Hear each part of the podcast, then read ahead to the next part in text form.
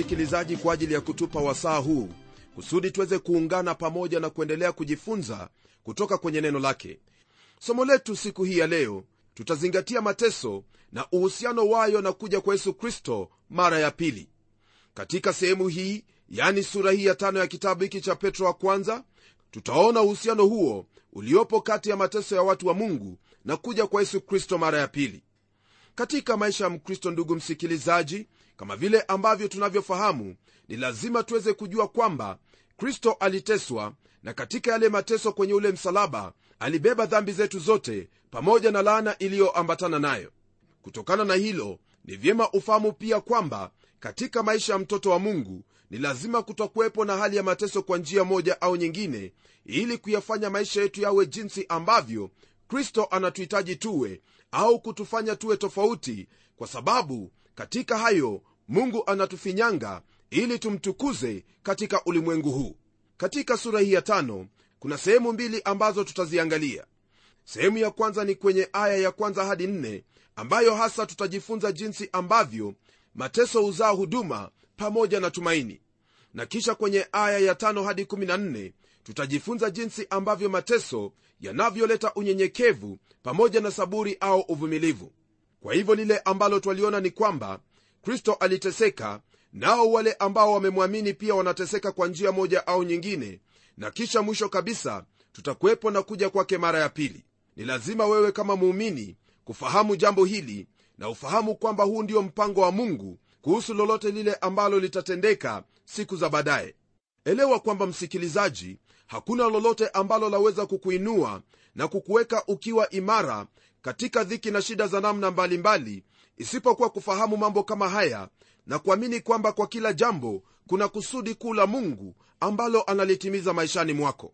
Kwa msingi huo basi hebu tuingie kwenye kipengele cha kwanza ambacho chanena kuhusu mateso jinsi yanavyotufanya tuwe watu wenye huduma au yanazaa huduma pamoja na tumaini. Nalo neno lake bwana latuambia hivi kwenye aya hii ya kwanza na wasihi wazee walio kwenu mimi niliye mzee mwenzi wao na shahidi wa mateso ya kristo na mshirika wa utukufu utakaofunuliwa baadaye. Hapa twamwona mtume petro akianza kuzungumza kwa maneno ambayo yaelezea utu wake na jinsi yeye mwenyewe alivyokuwa. Nam ijapokuwa yeye ni mtume hapa hatuoni akijiita jina hilo bali anajitambulisha na wale wazee akijiita kwamba yeye ni mzee pamoja na wao. Maneno haya yanatuhakikishia ya kwamba kulikuwa na watu wengine ambao walikuwa ni wazee waliokuwa wakihudumu pamoja naye. Twaona hapa kwamba mtume hajiinui wala kujipatia mamlaka wala madaraka yoyote.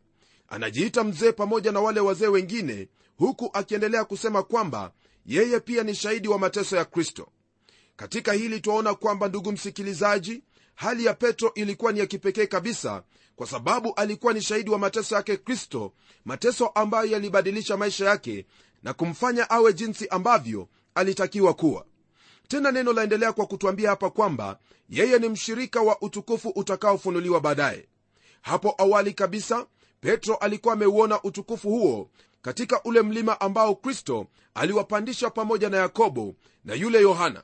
Katika kitabu chake cha pili ananena kuhusu hilo ambalo lilitendeka walipokwea kwenye huo mlima. Petro alimwona bwana akifa pale msalabani na hapo awali alikuwa amemwona bwana yesu kristo akibadilika kwenye huo mlima huku musa pamoja na eliya wakimtokea. Lakini pamoja na haya kuna utukufu ambao waja ambao utakuwa mkubwa kuliko huo wa kwanza ndiposa ananena habari ya huo utukufu utakaofunuliwa baadaye. Mpendwa msikilizaji lolote ambalo walifanya lolote ambalo walifikiria ningelipenda tu kukujulisha kwamba wote ambao wamemwamini bwana yesu kristo watakuwa ni washirika katika huo utukufu utakaofunuliwa baadaye. Na kwa sababu hiyo mtume anaendelea kuwahimiza watu hawa kwamba licha ya shida ambazo walikuwa wanazipata watahitaji kufanya yale ambayo mungu anawahitaji wayafanye. Jambo hilo ndilo ambalo twalipata kwenye aya ya pili ambayo yasema hivi lichungeni kundi la mungu lililo kwenu na kulisimamia si kwa kulazimishwa bali kwa hiari kama mungu atakavyo si kwa kutaka fedha ya aibu bali kwa moyo. Mashauri haya ambayo mtume anawashauri wazee hawa ni mashauri ambayo watumishi wa mungu leo hii wanafaa kuyafuata kabisa. Naam anawaambia kwamba wanahitaji kulisimamia kulishughulikia na kuliongoza kundi la mungu si kwa kulazimishwa bali kwa hiari kama mungu atakavyo. Mpendwa msikilizaji mtu anapolazimishwa kufanya jambo lolote hawezi akalifanya jinsi ambavyo yahitajika. Ndiposa hapa neno la mungu lasema kwamba ni lazima yeyote aliye mchungaji kufanya hivyo sio kwa kulazimishwa bali kwa hiari kama vile ambavyo mungu anavyotaka. Kwa hivyo jambo la huduma siyo jambo ambalo utalitaka kwa kinywa chako tu au katika mawazo yako bali ni lazima litoke kwake mungu. Ndiposa uweze kufanya jinsi mungu atakavyo. Kwa njia hiyo ambayo anataka ufanye kazi hiyo. Pia neno hili latuonyesha kwamba ni vyema ufanye kazi hiyo ya mungu bila kuwa na nia ya uovu. Maana neno hili lasema kwamba si kwa kutaka fedha ya aibu bali kwa moyo. Je ndugu yangu msikilizaji wewe ambaye unawahudumia watu unahudumu kwa sababu gani? Iwapo wewe ni mchungaji wewe ni mchungaji kwa sababu gani? Ikiwa unafanya hivyo kwa kulazimishwa au kwa kutaka fedha basi kile ambacho akifanya si katika mapenzi yake mungu na hukumu ya mungu i juu yako. Ni vyema kufanya lile ambalo mungu amekuagiza ni vyema kufanya yale ambayo yatampendeza mungu maana mwisho wa yote tutasimama mbele zake mungu na kutoa hesabu ya kila kitu tulichokifanya. Aya ya tatu msikilizaji mausia kutoka kwa mtume petro yanaendelea kutiririka kwa kusema hivi wala si kama wajifanyao mabwana juu ya mitaa yao bali kwa kujifanya vielelezo kwa lile kundi. Hili utakubaliana nami msikilizaji kwamba ni jambo ambalo lahitajika sana miongoni mwetu. Maana neno hili latuambia kuwa wale ambao ni wachungaji tusije tukajifanya kama mabwana juu ya mitaa.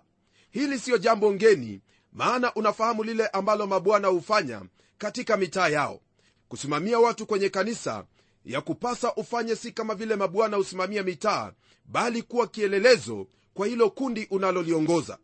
Mwenzangu una jukumu kubwa la kuwa kielelezo maana kristo alikuwa kielelezo kwako. Ni lazima wewe pia uwe ni kielelezo kwa lile kundi ambalo waliongoza. Usijaribu kufanya jinsi ambavyo watu wengi wamefanya kwamba yasikia yale ambayo nakwambia lakini usifanye yale ambayo nayafanya. Msemo huo msikilizaji ni msemo unaotoka kwa shetani na sio msemo ambao wafaa kuwepo kanisani iwe ni katika matendo au katika maneno. Ni vyema kuwa kielelezo katika kila jambo kama vile ambavyo paulo anawaambia wale wakorintho kwenye kile kitabu cha wakorintho wa kwanza sura ya 11 aya ya kwanza akiwaambia hivi mnifuate mimi kama mimi ninavyomfuata kristo. Je ndugu yangu waweza kuyanena maneno kama yale katika kanisa lako? Je wewe baba au mama waweza kuyanena maneno hayo mbele ya watoto wako iwapo hauwezi basi una kibarua na hicho kibarua ni jukumu lako lakini usife moyo. Maana roho wake mungu yu tayari kukusaidia kusudi uwe kielelezo kama vile ambavyo mungu anakuhitaji uwe. Kisha tunapogeukia aya ya nne neno lake bwana laendelea kwa kutwambia hivi. Na mchungaji mkuu atakapodhihirishwa mtaipokea taji ya utukufu ile isiyokauka. Msikilizaji hapa kuna ahadi ambayo mungu anayo kwa ajili ya kila mmoja atakayetenda vyema. Yeyote anayetenda vyema hakuna siku ambayo atakosa zawadi au tuzo yake. Neno hili linatuambia kwamba huduma hiyo ambayo mungu amekupa yani ya kuchunga kundi ni huduma ambayo ukiifanya vyema basi mchungaji mkuu ambaye ni bwana yesu kristo atakapodhihirishwa utaipokea taji ya utukufu ile isiyokauka. Jambo hili ni jambo ambalo la kuonyesha kwamba lolote ambalo walitenda kuna huyo ambaye ni msimamizi wako naye ni bwana yesu kristo ambaye ni mchungaji mwema. Na kile ambacho utakipokea hakitakuwa cha muda mfupi bali kitakuwa ni cha milele na milele. Kwa hivyo ndugu yangu himizika kwa kufahamu kwamba kazi unayoifanya mbele zake bwana au kazi ambayo waifanya pamoja naye bwana siyo ya bure maana kuna tuzo ambayo utapokea. Hilo ndilo ambalo twaliona katika biblia tangu mwanzo hadi kile kitabu cha ufunuo. Naam kuna malipo baadaye au kwa usawa kabisa kuna tuzo baadaye. Kama vile ambavyo nimekwisha kuelezea hapo awali haya maandiko yanatuhakikishia kwamba wale wote ambao wanamtumikia bwana watapewa taji lakini taji hizo zitakuwa za aina mbalimbali. Nam aya hii yatuambia kwamba tutapokea taji ya utukufu. Ahadi hii inamaanisha kwamba wale ambao wamekuwa wakimtumikia bwana katika maisha haya kwa uaminifu wa mioyo yao watashirikiana pamoja na bwana katika utukufu siku moja. Utukufu huu utakuwa ni wa ajabu utakuwa ni utukufu ambao hauwezi kulinganishwa na jambo lolote lile iwe ni mateso ambayo uliyapata katika huduma au ugumu ambao uliupitia wakati ule. Hayo yote yatayeyuka mbele ya kile ambacho mungu atakupa siku hiyo. Kwa hivyo ndugu yangu endelea kufanya kazi yako kwa bidii endelea kujisatiti na kufanya hayo ambayo mungu amekuagiza kwa uaminifu maana yeye yu pamoja nawe daima kuhakikisha kwamba unaendelea imara katika imani na pia katika kazi yako ya kichungaji. Petro anamwita bwana kuwa yeye ni mchungaji mkuu. Nam mchungaji huyu mkuu ndiye yule mchungaji mwema ambaye alitoa uhai wake ili kwamba wewe pamoja nami tupokee huo uzima wa milele jambo hili ndilo ambalo walipata katika zaburi ya 22 mchungaji mkuu hulinda kondoo zake naye anaendelea kutulinda hata leo hii kama vile ambavyo waweza kusoma kwenye ile zaburi ya 23 kisha ukigeukia zaburi ya 24 pia utapata kwamba huyo mchungaji mkuu atarudi tena. Jambo ambalo latuhimiza tuendelee kufanya kazi hii kwa uaminifu kwa kujitoa kwa hiari kama vile ambavyo mungu anavyotaka tunapoendelea kwenye aya zinazofuatia ndugu msikilizaji twageukia sehemu ya pili katika sura ya tano ya kitabu hiki cha petro wa kwanza ambayo hasa yashughulika na jinsi ambavyo mateso au dhiki huleta upole au unyenyekevu pamoja na uvumilivu au subira. Neno lake bwana kwenye aya ya tano na sita ina haya ya kutwambia vivyo hivyo ninyi vijana watiini wazee. Naam ninyi nyote jifungeni unyenyekevu mpate kuhudumiana kwa sababu mungu huwapinga wenye kiburi lakini huwapa wanyenyekevu neema. Basi nyenyekeni chini ya mkono wa mungu ulio hodari ili awakweze kwa wakati wake. Katika haya ambayo twayasoma twaona kwamba kuna maagizo ambayo mungu anaagiza kwa kila mmoja wetu. Neno lake bwana lina neno kwa vijana pamoja na wazee. Wazee wanahitajika kuwa vielelezo lakini vijana nao wanahitajika kuwatii wazee jambo hili ndugu msikilizaji kama vile unavyofahamu ni jambo ambalo ni nadra kweli. Naam lakini iwapo wewe ni mtoto wa mungu wewe ambaye umemwamini bwana yesu kristo ni lazima uwatii wazee hasa kwa lile ambalo ni sawa lile ambalo wajua kwamba li sambamba na mapenzi yake mungu. Ijapokuwa leo hii watu wanasema kwamba hizi ni siku za vijana lakini kama vile ambavyo mungu amepanga hivyo ndivyo itakavyoendelea kuwa hadi wakati ambapo kristo atarudi. Naam vijana wanahitaji kupewa nafasi lakini hawawezi kuchukua sehemu ya wazee maana mungu ana kila sababu ya kuwafanya watu wawe wazee lakini wasiwe vijana peke yao. Ndugu msikilizaji lile ambalo unasikia mtaani na yale ambayo unayosikia watu wakinena ni lazima uyapime na kuyachunguza kusudi usitende hilo ambalo hauruhusiwi kutenda kulingana na neno lake bwana pamoja na hayo twaona kwamba mtu wa mungu hapa anatakiwa awe na moyo wa unyenyekevu kwa kuwa neno hili latuambia kuwa mungu huwapinga wenye kiburi lakini huwapa wanyenyekevu neema. Kwa hivyo unatakiwa kufuata hili kwamba uwe na unyenyekevu katika moyo wako unyenyekee chini ya mkono wa mungu ulio hodari naye atakukweza kwa wakati wake. Usijaribu kujitafutia njia yako njia ya wewe mwenyewe kujikuza au kujikweza. Kwa maana kwa kufanya hivyo wewe utakuwa ni mwenye kiburi naye mungu atakupinga kama vile ambavyo historia yashuhudia kwa uwazi. Hasa jambo hili ndugu msikilizaji ni jambo ambalo ni kwako wewe maana unapofahamu kwamba kristo alikuja katika unyenyekevu hautataka kujiinua bali kama yohana mbatizaji utasema kwamba ni sharti kristo aendelee kuinuliwa nawe uendelee kupungua katika kila hali. Ndugu yangu jambo hilo pia ndilo ambalo mtume paulo analinena akisema kwamba maisha anayoyaishi anayaishi kwa imani katika mwana wa mungu aliyemfilia pale msalabani yani yesu kristo.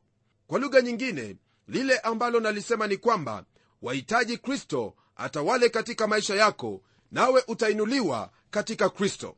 Kristo alijinyenyekeza na kama vile unavyosoma kwenye kile kitabu cha wafilipi sura ya pili kwanzia aya hiyo ya tano na kuendelea mungu alimwinua baada ya kujinyenyekeza. Hiyo ni kanuni ambayo hauwezi ukaiondoa au kuitupilia mbali kwa vyovyote vile. Tunapoendelea kwenye aya ya saba neno lake bwana laendelea kwa kutwambia hivi. Huku mkimtwika yeye fadhaa zenu zote kwa maana yeye hujishughulisha sana kwa mambo yenu. Jina la bwana msikilizaji libarikiwe kwa kuwa mungu kwa hakika yeye ni wa ajabu maana katika ule unyenyekevu unaotoka mioyoni mwetu yeye hujishughulisha na mambo yetu. Kwa hivyo twahimizwa kumtwika fadhaa zetu zote. Hii ni kwa kuwa anajishughulisha sana na mambo yetu. Je kuna huyo ambaye iwaweza kujishughulisha nawe msikilizaji kama vile ambavyo mungu anavyofanya? Kumbuka kwamba bwana wetu yesu kristo kwenye kile kitabu cha mathayo sura ya 11 aya hiyo ya 28 alisema maneno yafuatayo. Njoni kwangu ninyi nyote msumbukao na wenye kulemewa na mizigo nami nitawapumzisha. Je msikilizaji kuna mtu yoyote ulimwenguni au mfalme yeyote aliyewakaribisha watu kama vile kristo amekaribisha watu? Hamna hata mmoja. Jambo ambalo la kuonyesha kwamba kristo anakupenda na anataka kukushughulikia katika maisha yako unapojinyenyekeza mbele zake na kupokea neno hili na kulitii jinsi lilivyo. Kisha kwenye aya ya nane, neno lake bwana laendelea kwa kutwambia hivi muwe na kiasi na kukesha kwa kuwa mshtaki wenu ibilisi kama simba angurumaye huzungukazunguka akitafuta mtu ammeze. Ndugu msikilizaji twaona kwamba hapa neno la mungu latuambia kuwa ni lazima wewe pamoja nami kama watoto wa mungu tuwe na kiasi. Kiasi hiki hasa ambacho neno la mungu lanena hapa ni neno ambalo hasa lina maana ya kuwa uangalifu katika kila jambo ambalo twalifanya neno hili latuambia kuwa tuwe na kiasi kwa kuwa mshtaki wetu ibilisi kama simba angurumaye huzunguka akitafuta mtu ammeze katika kuwa na kiasi au kuwa macho katika kila jambo neno la mungu laendelea kwa kutwambia hivi kwenye aya ya tisa. nanyi mpingeni huyo mkiwa dhabiti katika imani mkijua ya kuwa mateso yale yale yanatimizwa kwa ndugu zenu walioko duniani mpendwa msikilizaji jambo hili ambalo twaliona kwenye aya hii ya tisa ni jambo ambalo latupa ufunguo ambao twafaa kuwa nao kwa sababu ya huyo ambaye ni ibilisi mshtaki wetu. Neno hili latuambia kwamba tumpinge huyo si kwa nguvu zetu lakini kwa ule udhabiti unaotoka katika imani. Imani hiyo siyo imani katika mambo mengine bali ni imani katika yesu kristo mwana wa mungu aliye hai. Tukijua kwamba yale yote ambayo twayapitia katika maisha mateso yoyote yale pia hayo ndiyo ambayo ndugu zetu walioko duniani wanatimizwa pia. Jambo hili ni jambo la kukutia moyo msikilizaji kwamba lolote ambalo walipitia endelea kusimama wima katika imani uwe dhabiti katika imani maana ndugu zako katika sehemu nyingine wanayapitia mambo yale yale. Usife moyo usivunjike hata kidogo bali simama imara katika imani katika mwana wa mungu nawe utapata ushindi dhidi ya huyo ibilisi. Tunapotelemka kwenye aya ya kumi, neno lake bwana laendelea kwa kutwambia hivi. Na mungu wa neema yote aliyewaita kuingia katika utukufu wake wa milele katika kristo mkiisha kuteswa kwa muda kidogo yeye mwenyewe atawatengeneza na kuwathibitisha na kuwatia nguvu. Hapa ndugu yangu twaona kwamba katika yale yote ambayo twayapitia au yale yote ambayo waweza kuyapitia mungu anahusika. Ndiposa mtume kwa ufunuo wa roho mtakatifu anasema kwamba huyo mungu wa neema aliyetuita kuingia katika utukufu wake wa milele katika kristo tukiisha kuteswa kwa muda kidogo yeye mwenyewe atatutengeneza na kututhibitisha na kututia nguvu. Je kuna hilo ambalo ndugu msikilizaji wahitaji litendeke maishani mwako? Wahitaji kuwa na nguvu? Wahitaji kuthibitishwa basi endelea kusimama wima katika imani uliyo nayo katika kristo. Maana neno hili latuambia kuwa huyo mungu wa neema ambaye ametuita katika utukufu wa milele katika kristo ndiye atakayetushughulikia. Usisahau msikilizaji paulo alikuwa na shida katika maisha yake na katika yale yote ambayo alikuwa akiyapitia neno lake mungu latuambia kwamba mungu alimwambia kuwa neema yake yamtosha. Neema ya mungu msikilizaji itakutosha katika kila hali. Lililopo ni wewe kuendelea kusimama imara katika imani imani ambayo yatokana na neno lake mungu. Usifuate maneno ambayo wayasikia bila kuyachunguza katika neno lake mungu. Maana wengi wamefuata maneno ya watu na kisha wanapofikia katika hali ngumu wao huanguka huacha imani ya kwanza. Usiache imani yako ya kwanza katika kristo. Endelea katika imani yako katika kristo maana mungu wa neema yu pamoja nawe kukutengeneza kukuthibitisha na pia kukupa nguvu. Hili yasalambatana na aya hiyo ya 11 ambayo yatuambia hivi uweza una yeye hata milele na milele. Amina. Mpendwa msikilizaji sijui ni yupi ambaye ungelipenda kumfuata isipokuwa huyu ambaye ana uweza. Uweza wake si wa siku mbili au wa muda mfupi bali uweza wake una yeye milele hata milele. Nam mtegemee huyu maana ni yeye tu ndiye ambaye ameahidi yale ambayo yanakufaa katika maisha yako na siyo maisha haya bali hata maisha ambayo ni ya umilele. Na kisha kwenye aya ya12 mtume petro anatuelezea maneno machache ya kibinafsi kwa maneno yafuatayo. Kwa mkono wa siliwano ndugu mwaminifu kama nionavyo nimewaandikia kwa maneno machache kuonya na kushuhudia ya kuwa hii ndiyo neema ya kweli ya mungu simameni imara katika hiyo. Aya hii hasa ndugu msikilizaji yatuonyesha kuwa maneno yote ambayo petro alikuwa akiyanena ndiyo ambayo silwano ndugu mwaminifu aliyeandika nam twaona kwamba ndugu msikilizaji kuna huduma ya kuhudumiana kati ya huyu silwano ambaye naamini kuwa alikuwa ni kijana na huyu mzee ambaye ni mshuhuda wa yale mateso ya kristo. Anaendelea kwa kutuambia kuwa ametuandikia haya kwa maneno machache ili kutuonya na kutushuhudia kwamba hili ambalo tumeliamini ndiyo neema ya kweli ya mungu na kwa hivyo twahitaji kusimama imara katika kweli hii. Na kisha kwenye aya ya 13 na 14 neno la mungu lafunga sura hii ya tano na pia kutumalizia mafundisho yanayotoka kwenye kitabu hiki cha petro wa kwanza kwa maneno yafuatayo. Mwenzenu mteule hapa babeli awasalimu na marko mwanangu salimianeni kwa busu la upendo. Amani na iwe kwenu nyote mlio katika kristo. Amina. Haya ambayo tuyasoma kwenye aya hizi za kumalizia msikilizaji ni maneno ambayo yanatuonyesha sehemu ambayo huyu mtumishi wa mungu alikuwepo. Na pia anawatakia wapendwa amani hasa wale ambao wamo katika kristo. Ndugu msikilizaji naamini kwamba haya yote ambayo tumejifunza kutoka kwenye kitabu hiki cha petro wa kwanza yamekuwa ni ya msaada sana maishani mwako hasa yale yote ambayo yanaweza kuwa yalikuwa ni magumu maishani. Umefahamu kwamba yote yana kusudi na kwamba mungu ana kusudi maalum katika maisha yako. Naam mungu anatenda lile ambalo litakufanya uwe kama kristo. Na naamini kwamba hakuna lile ambalo ni jema maishani isipokuwa kuwa kama kristo. Kwa hayo basi sina lingine bali kuomba pamoja nawe. Na tuombe. Baba mungu katika jina la mwanao yesu kristo asante kwa ajili ya haya ambayo tumejifunza yanayotufundisha kuhusu kusudi lako tunapoyapitia magumu pamoja na mateso maishani mwetu. Ni ombi langu kwamba ndugu yangu msikilizaji katika haya ambayo tumejifunza leo hii atayatilia maanani na pia kuyafuata na iwapo anapitia katika hali ngumu utampa nguvu katika haya ambayo ameyafahamu kutoka kwako. Haya nayaomba kwa imani katika jina la yesu kristo kwamba umeyatenda amen. Ndugu msikilizaji imekuwa ni baraka kubwa sana kuwa pamoja nawe tangu tulipoanza mafundisho yetu kutoka kwenye kitabu hiki cha petro wa kwanza. Natazamia kuwa pamoja nawe tena kwenye kipindi kijacho ili tuweze kuyaanza mafundisho mapya kutoka kwenye kile kitabu cha nabii amosi. Basi ungana pamoja nami tuweze kuyafahamu hayo ambayo mungu ametuandalia. Hadi wakati huo neema yake bwana iwe pamoja nawe. Ni mimi mchungaji wako jofre wanjala munialo na neno litaendelea.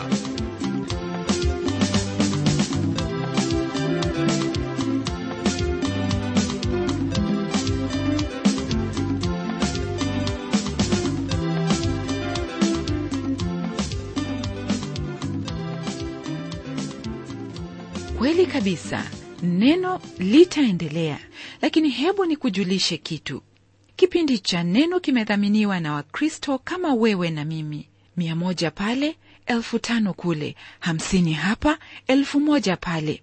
Hivyo hivyo tu kama waswahili walivyosema kidogo kidogo hujaza kibaba. Ndivyo mchango wa wakristo kote nchini kimeendelesha hiki kipindi. Ikiwa unahisi roho mtakatifu akikuongoza kusaidiana na wenzetu ambao ni wadhamini wa hiki kipindi andika hundi kwa transworld radio. Kisha uitume kwa anwani yetu ambayo ndiyo hii ifuatayo. Kwa mtayarishi kipindi cha neno transworld radio. Sanduku la posta ni 21514 nairobi kenya. Kumbuka hakuna kiasi hakuna kiwango. Wewe toa tu jinsi mungu atakavyokuongoza na hadi kipindi kingine kijacho ni mimi mtayarishi wa kipindi hiki pamela Omodo nikikutakia mema mchana wa leo. Neno litaendelea